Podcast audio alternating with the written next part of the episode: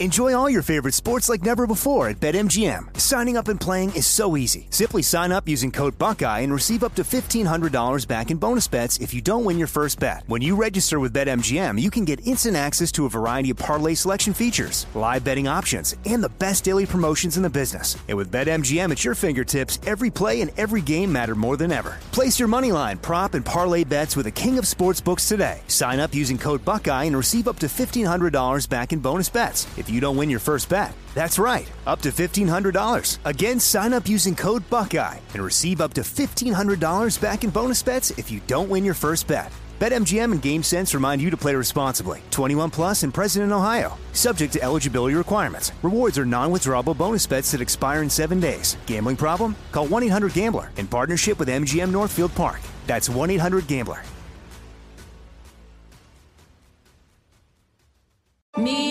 Focus Features presents Back to Black. I want people to hear my voice and just forget their troubles. Experience the music and her story. Know this, I ain't no Spice Girl. Like never before. That's my daughter, that's my Amy. On the big screen. I want to be remembered for just being me. Amy Winehouse, Back to Black, directed by Sam Taylor-Johnson. Rated R, under 17, not a minute without parent. Only in theaters May 17th. Trinity School of Natural Health can help you be part of the fast-growing health and wellness industry. With an education that empowers communities, Trinity grads can change lives by applying natural health principles and techniques in holistic practices or stores selling nourishing health products. Offering 19 online programs that fit your busy schedule, you'll get training to help turn your passion into a career. Enroll today at trinityschool.org. That's trinityschool.org. When you buy Kroger brand products, you feel like you're winning. That's because they offer proven quality at lower than low prices. In fact, we guarantee that you and your family will love how Kroger brand products taste, or you get your money back. So next time you're shopping for the family, look for delicious Kroger brand products, because they'll make you all feel like you're winning. Shop now, in-store, or online. Kroger, fresh for everyone.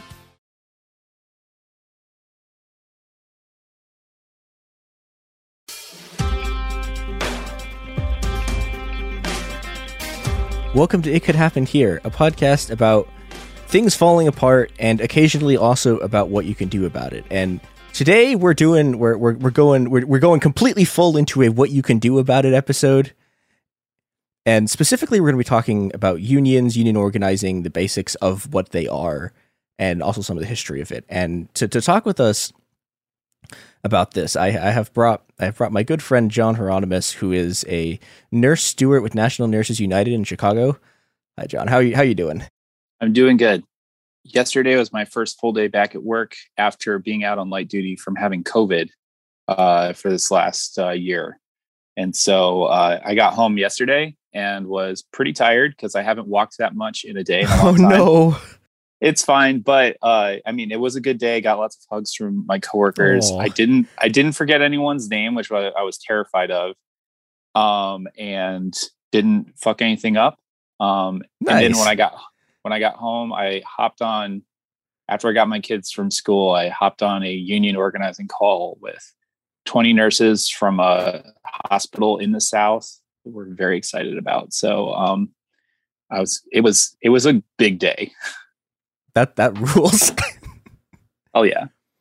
Yeah. I guess I should also do a very, very brief long COVID check-in, because this is another thing that I think people aren't talking about that is also like a huge labor issue, which is that, yeah, like long COVID fucking sucks.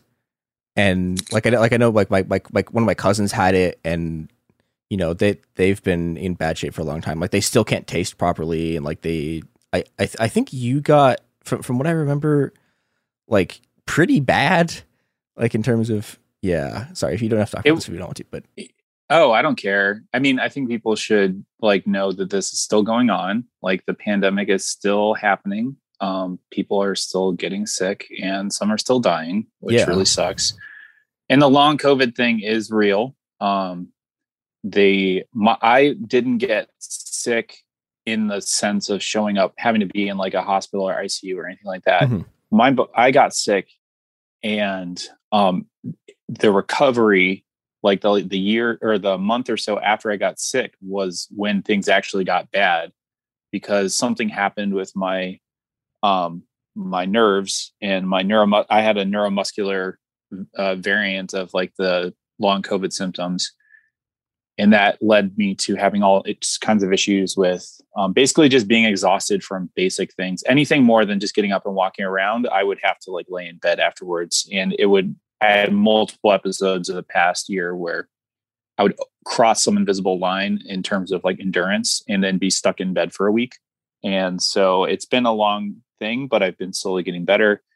And people who fall into that neuromuscular thing do slowly get better. I think that's the upshot.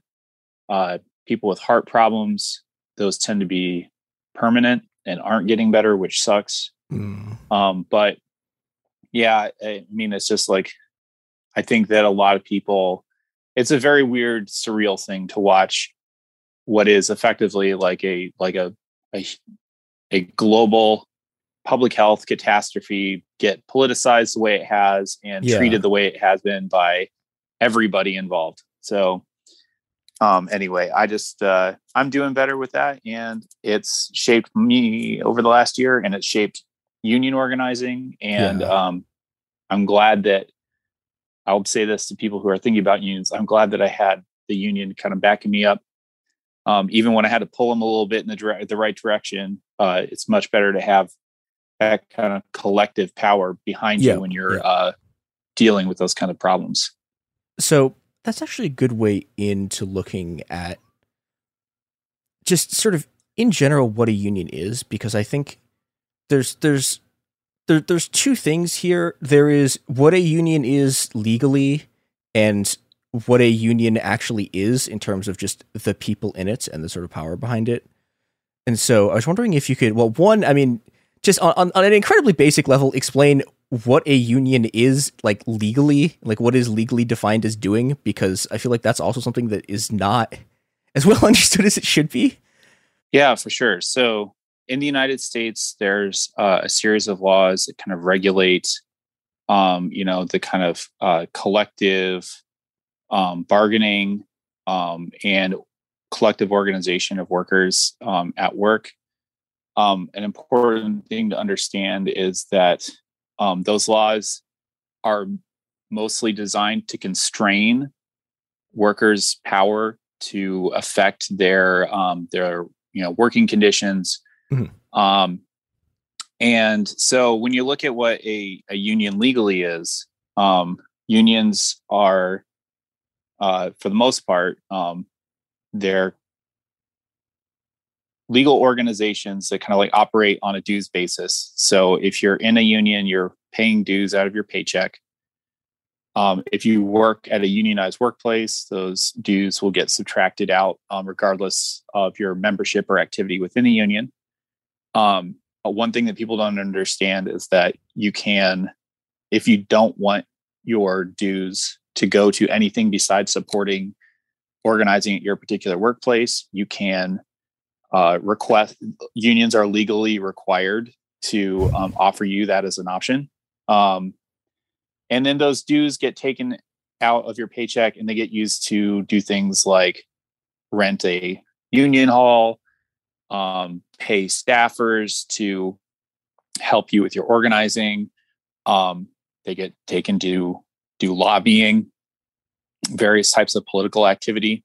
And so for a lot of people, unions will feel like a professional association that lobbies on their behalf rather than a collective expression of the will of workers in a particular workplace.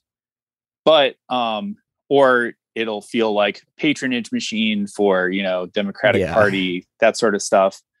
But that being said, unions all have bylaws. They all have mechanisms by which they're, theoretically, democratically accountable to the membership. And there are oftentimes campaigns by workers to change how unions operate. And then also, when you're setting up a union, if you're in a place that doesn't have a union and you're looking to get a union, because you're fed up with not having any kind of power over your workplace, or you feel like people are getting discriminated against or bullied. You feel like you haven't gotten a raise, those sorts of things. You can pick the union that you decide if you want to get a collective bargaining agreement, which is a legal contract kind of like dictating how your workplace operates in a uniform way. You can pick the union that you want to organize with, and there are unions that are better to organize with, that are more democratic, more collectively accountable. Mm-hmm. There are unions that are more organized or more focused on actually building the union power and organizing new workplaces. And then there are unions that are kind of like they're, you know, and I'm going to say that kind of blur in the US, there's like a blurry line between rank and file unions and business unions, because even rank and file unions are kind of constrained by the same pressures that business unions operate under. Can we and I'll explain the difference. Yeah. I'll explain the difference in a second, but I just want to say that like when you're getting a new union, it's really important for you to critically look at what your options are and your set and who you're organizing with, because unions have different cultures and different amounts of different kinds of politics, and you should be aware of that before you and your coworkers decide to commit to working with one union while you're getting a union organized. And then I can explain that next part if you want me to. Yeah. All right. So, and you know, if you get deep into union history and deep into organizing and figuring out like what unions are and what they do and how they've worked kind of in the past, you'll find that there's different types of unions. So American unions started as like kind of like craft guilds, where basically you would have a factory that might have like 20 different unions of each individual group of people, and each individual skill set would be underneath the union. And it was used as a way to kind of control who was able to do the work and who was getting hired in to do the work.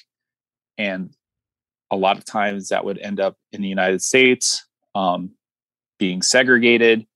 There would be, they used to call it union scabbing, where you would go in and do work against people who were striking because your union was fine and you were cool with your boss, and these other people, whatever their problem is, you're just going to keep doing, the boss will offer you more money and you'll do the work. Right. So, and a lot of that has kind of carried into what we call trade unions in the US, and trade unionism is particularly prominent in construction. Mm-hmm. So you'll have carpenters, and you'll have, you know, masons, and you'll have, you know, pipe fitters and iron workers and all these different guys. And they all kind of come together and work as a crew for like a construction company. And oftentimes their union operates more like a contractor than like a collective, like expression of the power of those workers. So then there are unions that would be considered like industrial unions. So industrial unionism was invented by a union 100 years ago called the Industrial Workers of the World. And they were like, what if we took all of the workers in an industry and got them into one big union, right? And then what if all those workers in those different industries were talking to each other and building their power? And the goal would be that you would become so powerful that you could basically take over industries as workers and run them on a democratic basis, so that you wouldn't have, you kind of liquidate capital. Yeah. And I want to say this briefly also, like, yeah, so the bosses did not like this. I mean, the IWW was so feared that like there's something called the Everett Massacre, where it's like, it got to a point in the early 1900s where just a group of IWW people showing up to a place was enough to get like the entire, like, an entire city police force, and like rounding up literally every right winger they could do and deputizing them, and then just opening fire like into the crowd because like the IWW had showed up on a boat. Like, this was these people were people were terrified of them. And I think the other thing I think is really interesting about the early IWW's history is that is so part of the response to them is like they are just massive. And this is what the first Red Scare was basically, was an anti-IWW thing. And also, they shot people, they arrested people, they deported people.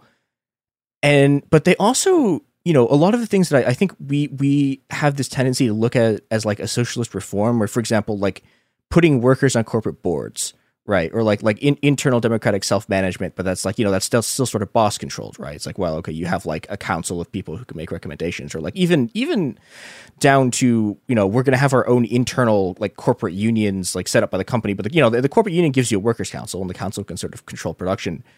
But, it's still run by the bosses. And, like, all of these things were stuff that like the Rockefellers set up, or like, and even the early neoliberals would set this stuff up because they were so scared of people. Like they were so scared of people just taking over stuff democratically and just running it just literally through the union, that they were like, we will literally give you democracy in the workplace. We will give you like workers on corporate boards, literally just so long as you don't like take everything over. Yeah. I think that it's hard for people to imagine how intense like the struggle for getting any kind of rights in the workplace have been in the United States in particular. I think a lot of people think that,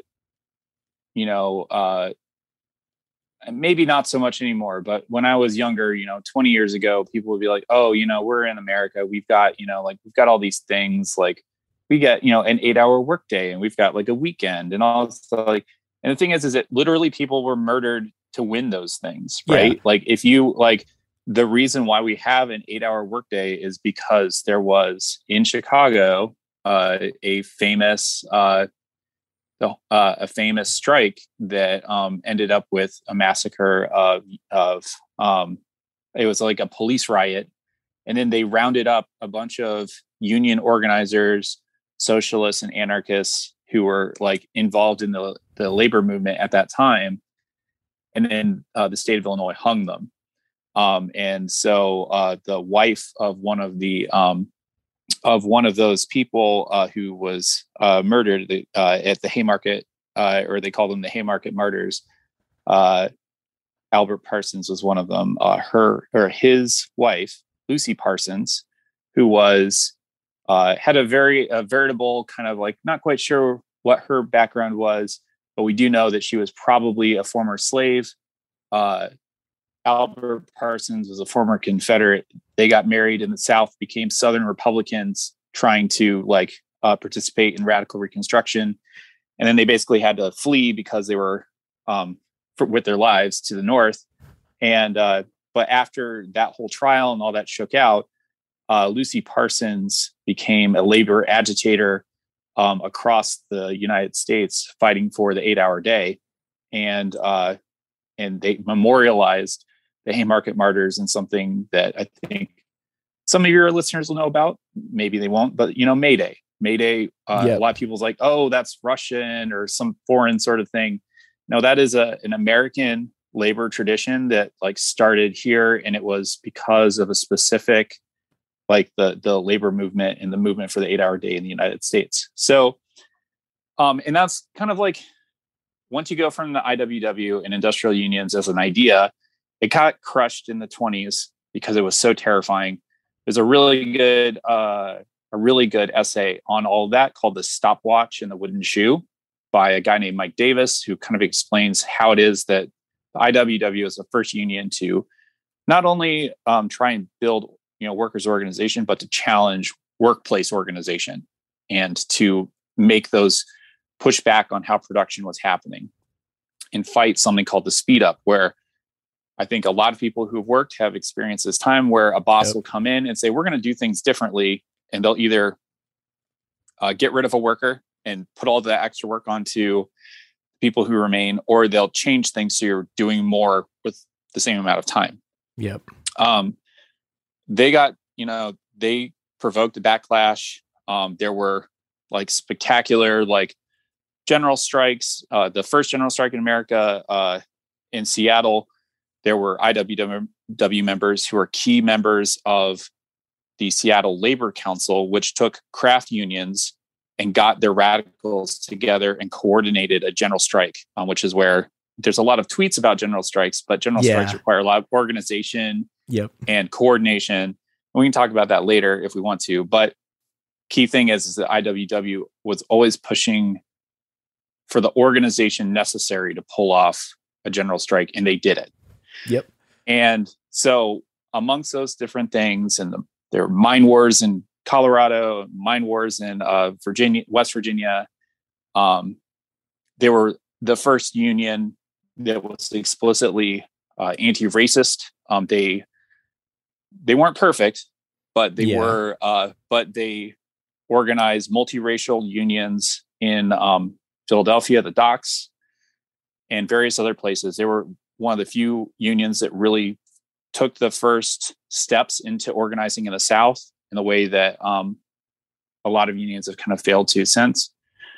And because they were so effective and so frightening, they got crushed. I mean, also, one other thing I want to say about them is that, like the IWW fought in the Mexican Revolution because, you know, like a lot of the IWW members in California in particular were, like, a lot of indigenous people, a lot of Mexican immigrants. So yeah, they had these huge ties, and I think to this day this is still true. Outside of Puerto Rico, they are the only leftist movement that has ever taken control of an American city. Like they took Telexico and Mexicali and a bunch of the sort of the border area. And that's you know, part of why it just escalates to everyone starts shooting them because And they were truly an international union because they focused on longshoremen and organizing and docks, that sort of thing. There were members of the IWW organizing basically everywhere in the world. And they were considered part of what was a global movement. And we call them syndicalists, which is kind of an Italian term or French term, which is the Latin version of union is syndicate or syndicate. And there were similar unions across the world up through the early 20th century until right about the time when the Russian Revolution happened. And then there were subsequent crackdowns. And because these people the IWW was a mix of native-born Americans and immigrants, and they were painted as this foreign sort of force. They were un-American. That was the whole nexus of un-Americanism as an idea. Mm-hmm. And the U.S. state was able to mobilize after World War I to really put that down. And so, so there's a lot of history there, and that, but the idea of the industrial union didn't go away, right? The union, the IWW, was effectively dismembered and scattered. But a lot of people who had experienced as IWW members who had been in those strikes didn't just disappear. They didn't all get deported or sent away. A lot of them kind of tucked their heads down and went back to work, you know, and in the 1930s, we saw the rise of another the next step towards industrial unionism. So it's called the CIO, which is the Congress of Industrial Organizations. Yep. Now, there were multiple, at that point, there was the Communist Party USA, the Socialist Party of America, and former members of the IWW and various anarchists who were participants in kind of the organization of the CIO. And the thing about CIO was that when they came together, it was in the Great Depression had really kind of kicked off, and they were able to organize really explosively across all these new industries. So they, the UAW, United Auto Workers, was part of the CIO, and they pioneered forms of strikes called sit-down strike, which was basically a factory seizure. All the workers would just say, we're not going to walk out. We're going to lock ourselves in, and we're going to sit down, and it's our factory now. Mm-hmm. And now you're going to have to negotiate with us. Yep. And it became this thing where it was like millions of people were in, like the IWW at any one time was like hundreds of thousands of people. And the CIO became a thing where it was millions of people. And at least at the beginning, when they had their, were at the peak of their like power and militancy, they were able to mobilize workers to take over factories from some of the most powerful corporations on the earth, on earth. And, you know, and at the same time, while they're doing this, the police and company security and vigilantes, which had never gone away from like the IWW, were doing the same sorts of things. So they would regularly beat strikers. They would regularly, there would be, you know, regular labor massacres, disappearances of various of labor organizers or labor leaders, or even just random workers that they thought were like, oh, you're a unionist. You know, get in the back of this truck. And then they were never seen again. Yep. And then laws started to be enacted, I believe, out of fear that if this movement didn't get somehow brought under control, that there would be a revolution. And so that's when we started to see the enactment of laws like the National Labor Relations Act, which made having a union, like that was the first time when being in a union was considered legal at the federal level, and that FDR, the New Deal Democrats, basically attempted to broker something called a labor peace, where they would say, we're no longer going to mobilize the state against workers in the way that we have previously. Now, local police would still side with bosses, that sort of thing. But and those sorts of massacres and that sort of stuff didn't really go away until like the 40s. But that was the beginning of, because what you do see is unions get channeled into, once you have like 1 million people in a union, you have just enormous amounts of resources, all these dues coming in. You have the beginning of the labor bureaucracy, whereas before it would be, you know, there would be hired, you know, paid labor organizers, but they were always shifting around, and they were brought up as communists or socialists, and they had ideological commitments to building the power of the union and the power of workers. That, you know, if you are just someone with some ambition and decided that you want to become anyone at this point, you know, who wants to can become a paid union staffer if you're like, you know, if you care to.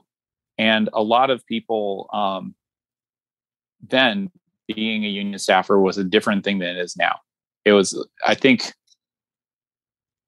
I'm trying to remember the name of the president of, I think it was John Lewis, who was a Republican back in the day, said, you know, I think famously said at one point, it's like, if you want to build a union, or if you want to build a house, you call a carpenter.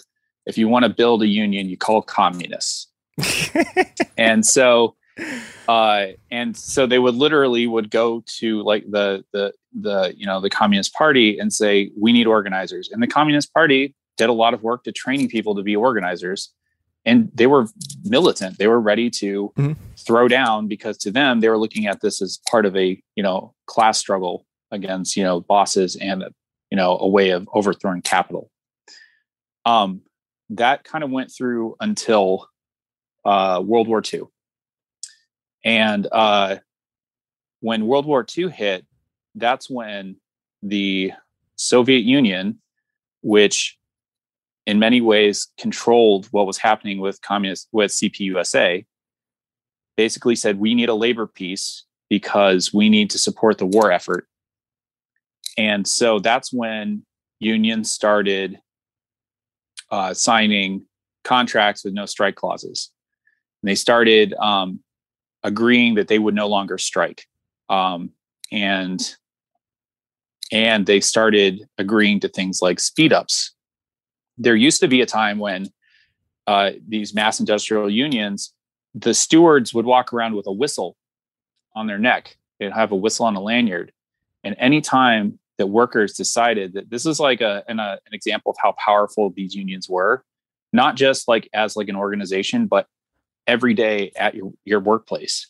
If you thought that something was not right, or you were not being treated fairly, or somehow the contract was in breach, you would go to your steward, and your steward would pull out this whistle and would blow the whistle. It was called a whistle stop strike. And everyone would set down their tools until management would come out and they would either agree to pay more or stop what was happening and fix it. And so there was a time when strikes would be, you would have intermittent work stoppages. So you wouldn't go out like indefinitely. You wouldn't go out on strike for like 3 months, though that happened. You wouldn't just, and it wouldn't just be your factory. It would be, hey, we're getting on the phone and we're calling our friends down the street at your supplier.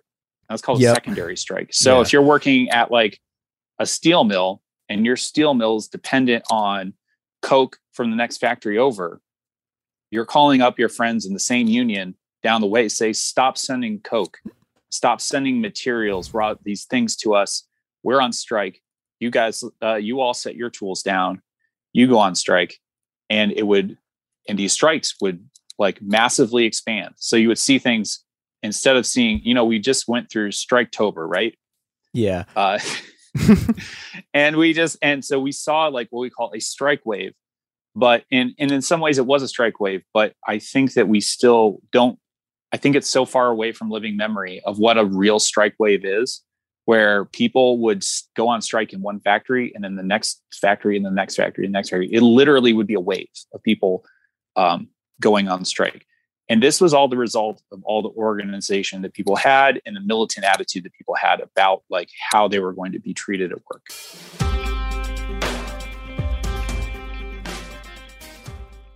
Enjoy all your favorite sports like never before at BetMGM. Signing up and playing is so easy. Simply sign up using code Buckeye and receive up to $1,500 back in bonus bets if you don't win your first bet. When you register with BetMGM, you can get instant access to a variety of parlay selection features, live betting options, and the best daily promotions in the business. And with BetMGM at your fingertips, every play and every game matter more than ever. Place your moneyline, prop, and parlay bets with the king of sportsbooks today. Sign up using code Buckeye and receive up to $1,500 back in bonus bets. If you don't win your first bet, that's right, up to $1,500. Again, sign up using code Buckeye and receive up to $1,500 back in bonus bets if you don't win your first bet. BetMGM and GameSense remind you to play responsibly. 21 plus and present in Ohio, subject to eligibility requirements. Rewards are non-withdrawable bonus bets that expire in 7 days. Gambling problem? Call 1-800-GAMBLER in partnership with MGM Northfield Park. That's 1-800-GAMBLER.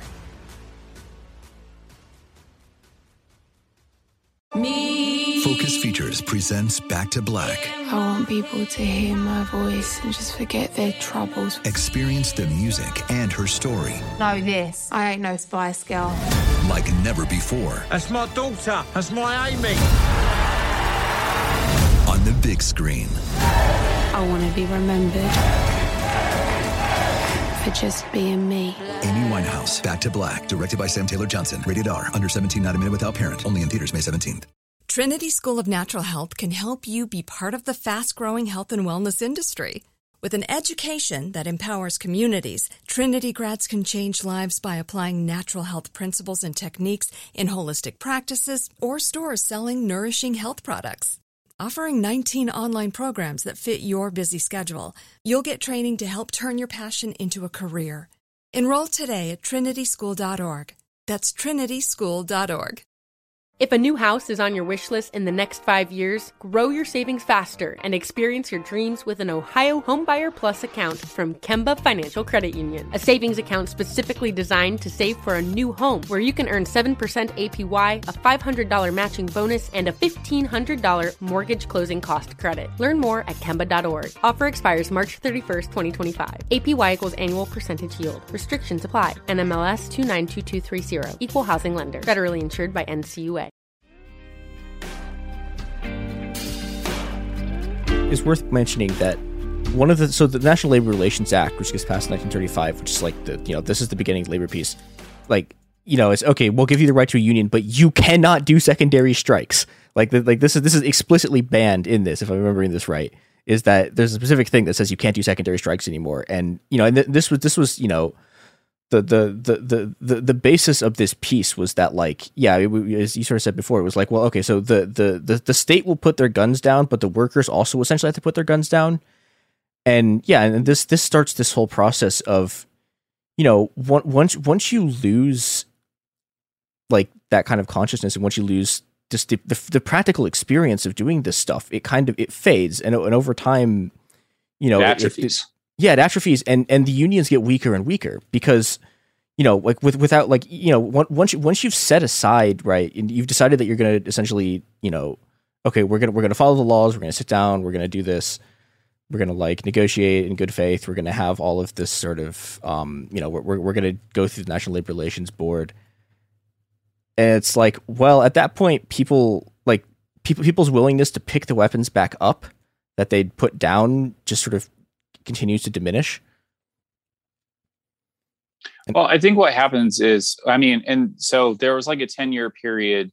So first there was like the first 5, 10 years of CIO was when we received like this really like intense militancy within these unions. And halfway through, like, you know, the passage of that first law in the 1930s, that's when we started to see the erosion. And we constantly see, I think a thing that people don't understand is that our bosses are always trying to assert their control over work. And we'll see that like bosses will do all kinds of contortions as long as they get to stay in charge and that they're unquestioned. And I don't think we understand quite how long the long game is for management, for our bosses, and for capital. Yeah. And so, you know, it starts with the National Labor Relations Act, and then it goes through World War II. And during World War II, that's when the CIO goes from, you know, millions of people to like tens of millions. And it becomes like a thing where like, that's when, you know, like 50% of Americans are in a union. Right. Because I mean, to the extent that,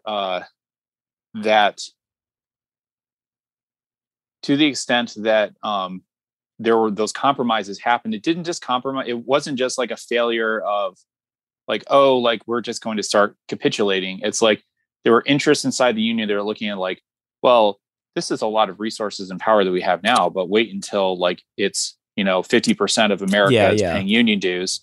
And there were people inside the Democratic Party who were willing to trade that labor piece for you would start to see, you know, that's when politicians would show up to union halls to talk and try and get, you know, and that's when, you know, the Democratic Party, it wouldn't be unusual to hear a Democratic politician say things about like labor that you would like, that no politician would say today.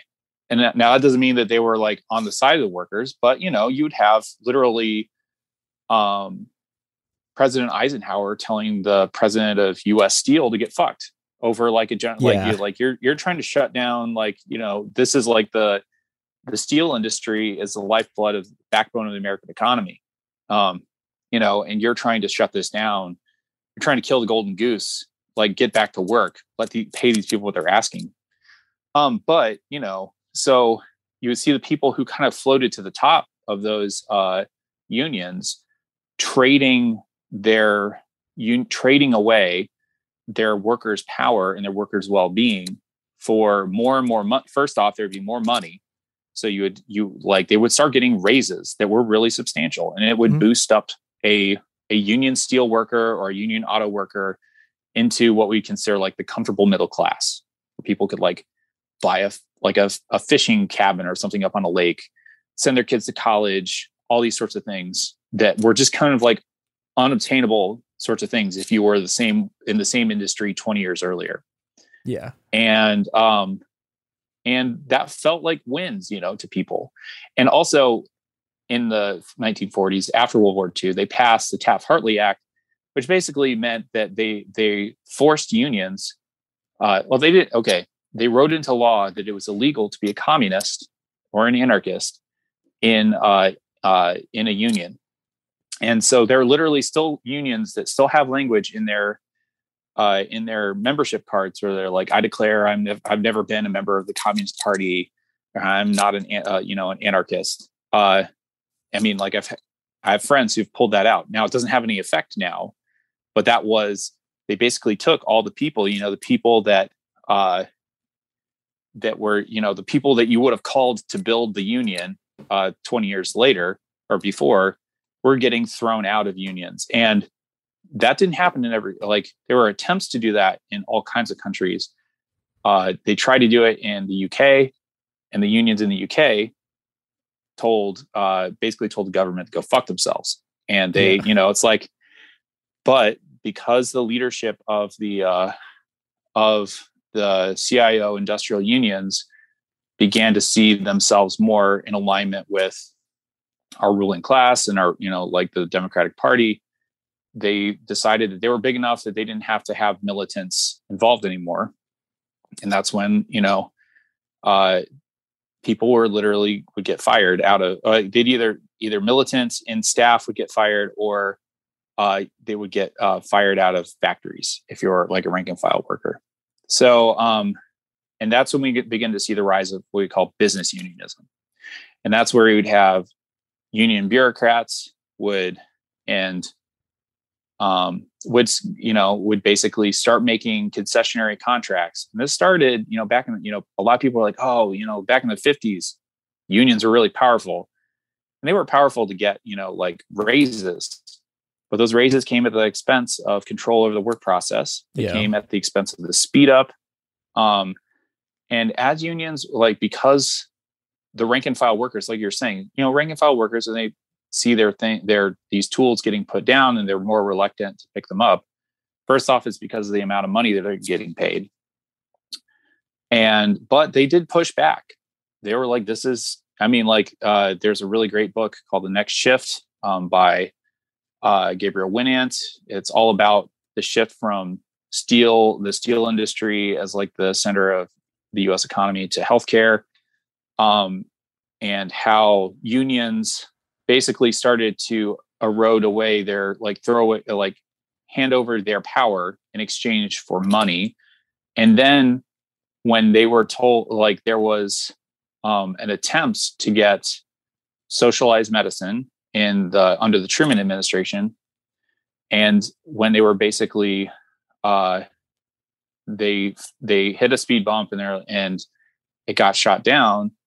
They decided that instead of trying to win those broad social reforms for everybody, they're like, well, we can use our power to strike to construct a private welfare state for our workers. And so that's when you begin to see things like they call them the gold-plated insurance plans for certain types of unionized workers, and those would were kind of used as a private welfare state for all those workers. And it was built with the assumption that you're going to have low cost workers basically doing all this care work. And oftentimes it'd be women of color. And through that, you start to see this real sharp decline from the 60s in union militancy. And that's when when capital starts moving factories out of city centers, where it's very easy to organize a factory when everyone lives within walking distance of the factory. Yeah. And when they're done with their shift at the factory, they're all at the bar outside the factory gates. You can just if you want to have a union meeting, if you want to organize even a wildcat strike, all you have to do is show up at the right bar, and that's where everyone is after they're done with their shift. They started moving and dispersing the industrial capacity of the U.S. urban core out into suburbs. So that's now where you'll drive through rural Indiana and you'll pass 5 factories, and they're surrounded by nothing but cornfields. It's because it's a lot harder to organize auto workers when they all live 30-minute drive from each other and none of them hang out at the same bar anymore. And then you start to see and all through that time, the commitments to anti-racism are eroded. So you'll see jobs get start to get segregated out into like steel mills and things like that. But then, you know, there's also the rise of rank and file movements to push back. So all the while we're talking about this, there's always workers who remember what these things were like and why and the power that they used to have. And they would do the best that they could to get organized. So there's a really good documentary you can find on YouTube called Finally Got the News. It's about the Dodge Revolutionary Union Movement in Detroit, which was a rank and file reform movement organized by Black auto workers that got like a fair amount of support from white auto workers, because they were basically, there's, you know, interviews with UAW bureaucrats, and they're just like, you know, we're getting people these raises. Why are they upset that they're like getting maimed in the factory, right? Or why are they getting upset that, you know, Black workers are constantly getting put into the shittiest jobs or the first to get laid off, that sort of thing. And it's a really, I suggest anyone has time. And that came out of like I think that was immediately after was getting organized after the assassination of Martin Luther King and all the riots that were happening in the 60s, like that late 60s period. In the 70s, there was the Teamster rank and file rebellion. My grandpa was a Teamster trucker. And my grandma was a Teamster. She was a punch card operator, but yeah, sorry. Yeah. No, I mean, like Teamster, these unions got so big and they had all kinds of, that's how you end up with like, there's UAW teaching assistants now, right? Yeah. Like how do you end up with these huge like unions? And during the Teamster rebellion, and my grandpa would tell these stories, like we're going on, there would be a wildcat strike and they call it out over the CB radios. And the way they would enforce the picket line wasn't just like, oh, we're going to like stand in the road or something. They would hang Coke bottles full of rocks over the overpasses, just high enough up to like that cars would pass underneath them. But if you hit one and you were in a truck, it'd fuck up your day. And that was like a really kind of like powerful pushback by rank and file workers against what they saw was the erosion of their power. Because I think there's this sometimes amongst people who consider themselves to be left or whatever, there's like this kind of doom and gloom, like, oh, it's only like, we're only losing. Right. And there's been a lot of, as the 70s happened and capital is kind of reconfiguring itself in the middle of all the economic upheaval, inflation, basically they got to the point where we can't maintain labor peace and maintain profits. Right. So they could maintain labor peace and have something more like a socialist system, or they could maintain control over the work process and just do everything in their power to destroy the power of workers. And they decided to do that. So I think we're coming out of this kind of era where, you know, if you were in a union and working in a factory, there was a real threat that they're like, well, we're just going to shut this factory down. And, you know, NAFTA gets signed. Well, first it was the Petco strike with Reagan. Reagan gets elected, and air traffic controllers decided they're going to go on strike. And Reagan decided he was going to break it. Yep. And there was this big recession. It was like this huge mess where people were really desperate for work. And, you know, they said, we're going to hire anyone to be an air traffic controller and we're going to break the strike. And that was the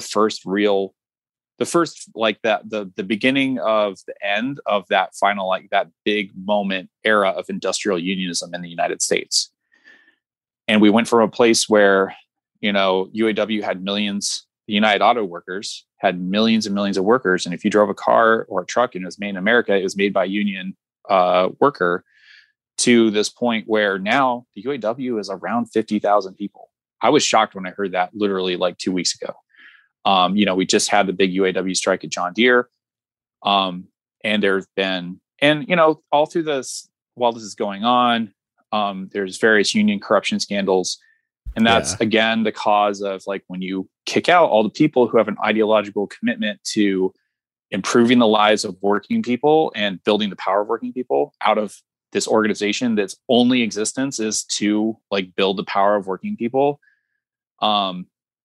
Then you then you end up with people who are basically criminals. Like you end up like there would be, I think Ronald Reagan was a union member, but he was like the union member for like a corrupt, like there was like a battle between like the CIO controlled union in like Hollywood and like the corrupt, like mobbed up union.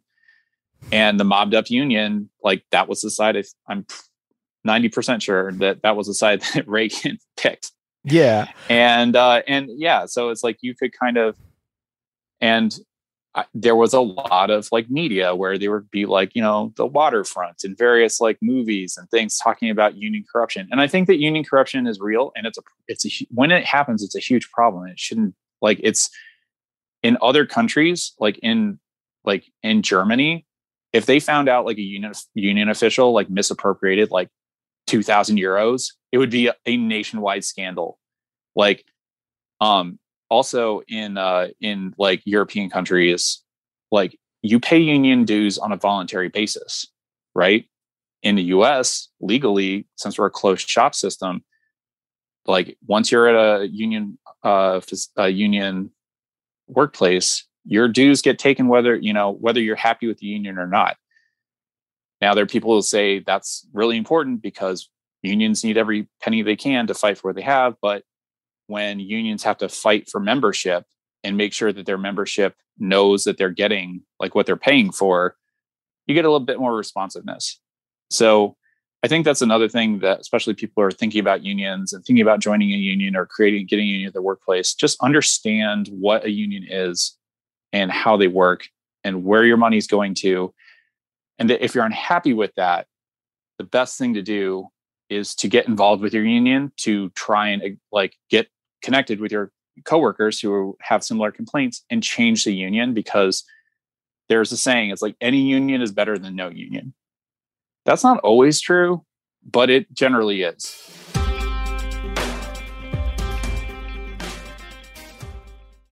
Enjoy all your favorite sports like never before at BetMGM. Signing up and playing is so easy. Simply sign up using code Buckeye and receive up to $1,500 back in bonus bets if you don't win your first bet. When you register with BetMGM, you can get instant access to a variety of parlay selection features, live betting options, and the best daily promotions in the business. And with BetMGM at your fingertips, every play and every game matter more than ever. Place your moneyline, prop, and parlay bets with the king of sportsbooks today. Sign up using code Buckeye and receive up to $1,500 back in bonus bets if you don't win your first bet. That's right, up to $1,500. Again, sign up using code Buckeye and receive up to $1,500 back in bonus bets if you don't win your first bet. BetMGM and GameSense remind you to play responsibly. 21 plus and present in Ohio, subject to eligibility requirements. Rewards are non-withdrawable bonus bets that expire in 7 days. Gambling problem? Call 1-800-GAMBLER in partnership with MGM Northfield Park. That's 1-800-GAMBLER.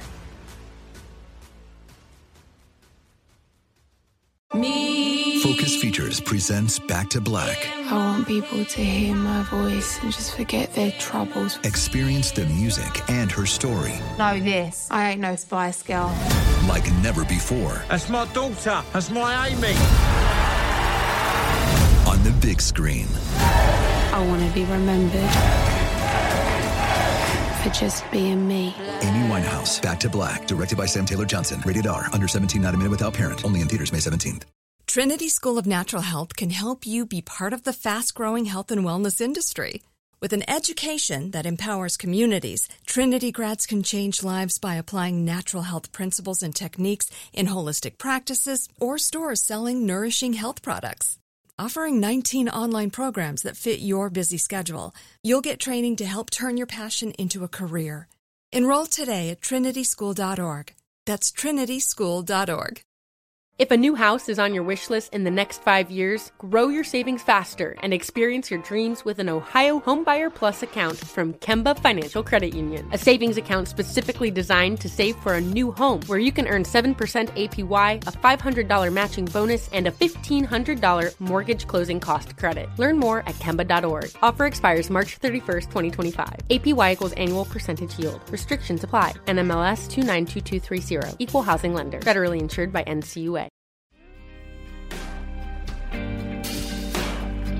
There's like a very small chance that like you're like living in 1929 China and like your union is like is controlled by like a combination of the KNT and like literally the Chinese heroin trade. But you know that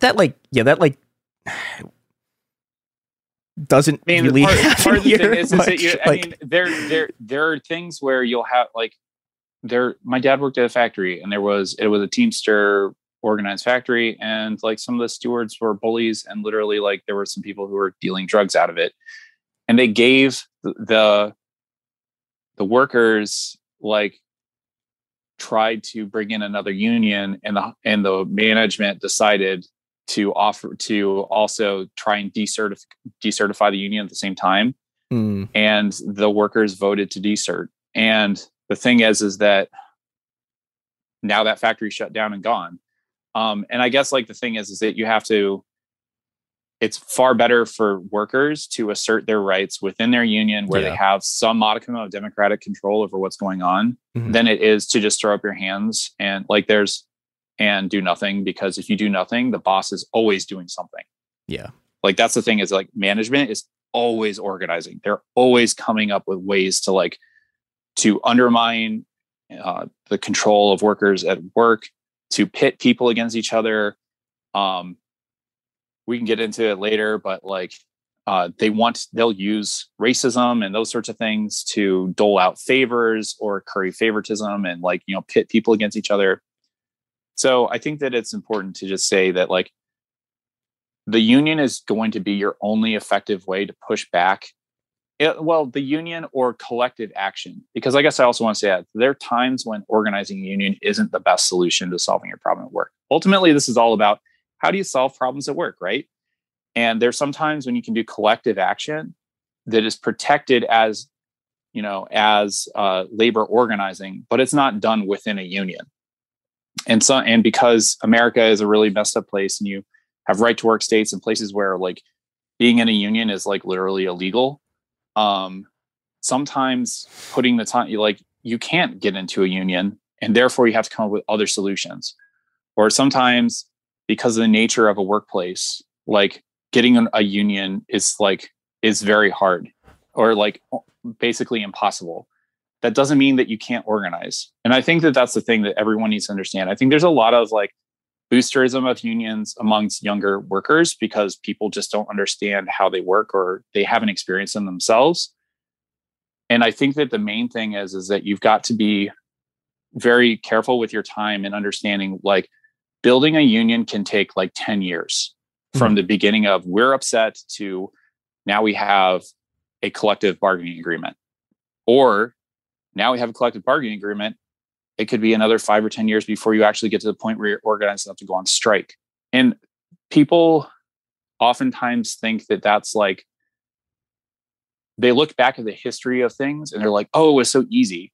But back then people were taking it took them years to build the US labor movement into what it was at its peak. It took decades, right? And I think that we're kind of used to this instant gratification kind of stuff. We have to understand that it's like, if you're going to be in a workplace where you're there for enough time to build the trust and relationships and understanding of how the workplace works, and keep your job and be someone that people don't look at as like a shirk or whatever. Not that I don't think that people should, you know, people should work as hard as they can and not any more harder than that, but whatever. But I think that, you know, I'm anti-work, but you know, that's a whole other thing. Unions are the best way to limit the amount of work that you have to do. if you're going to you know, work as a wage laborer. But I'll just say that it's like, I think that people that it's difficult sometimes to understand how much work goes into getting to the point of getting a union, but it's always worth putting the time in to get there.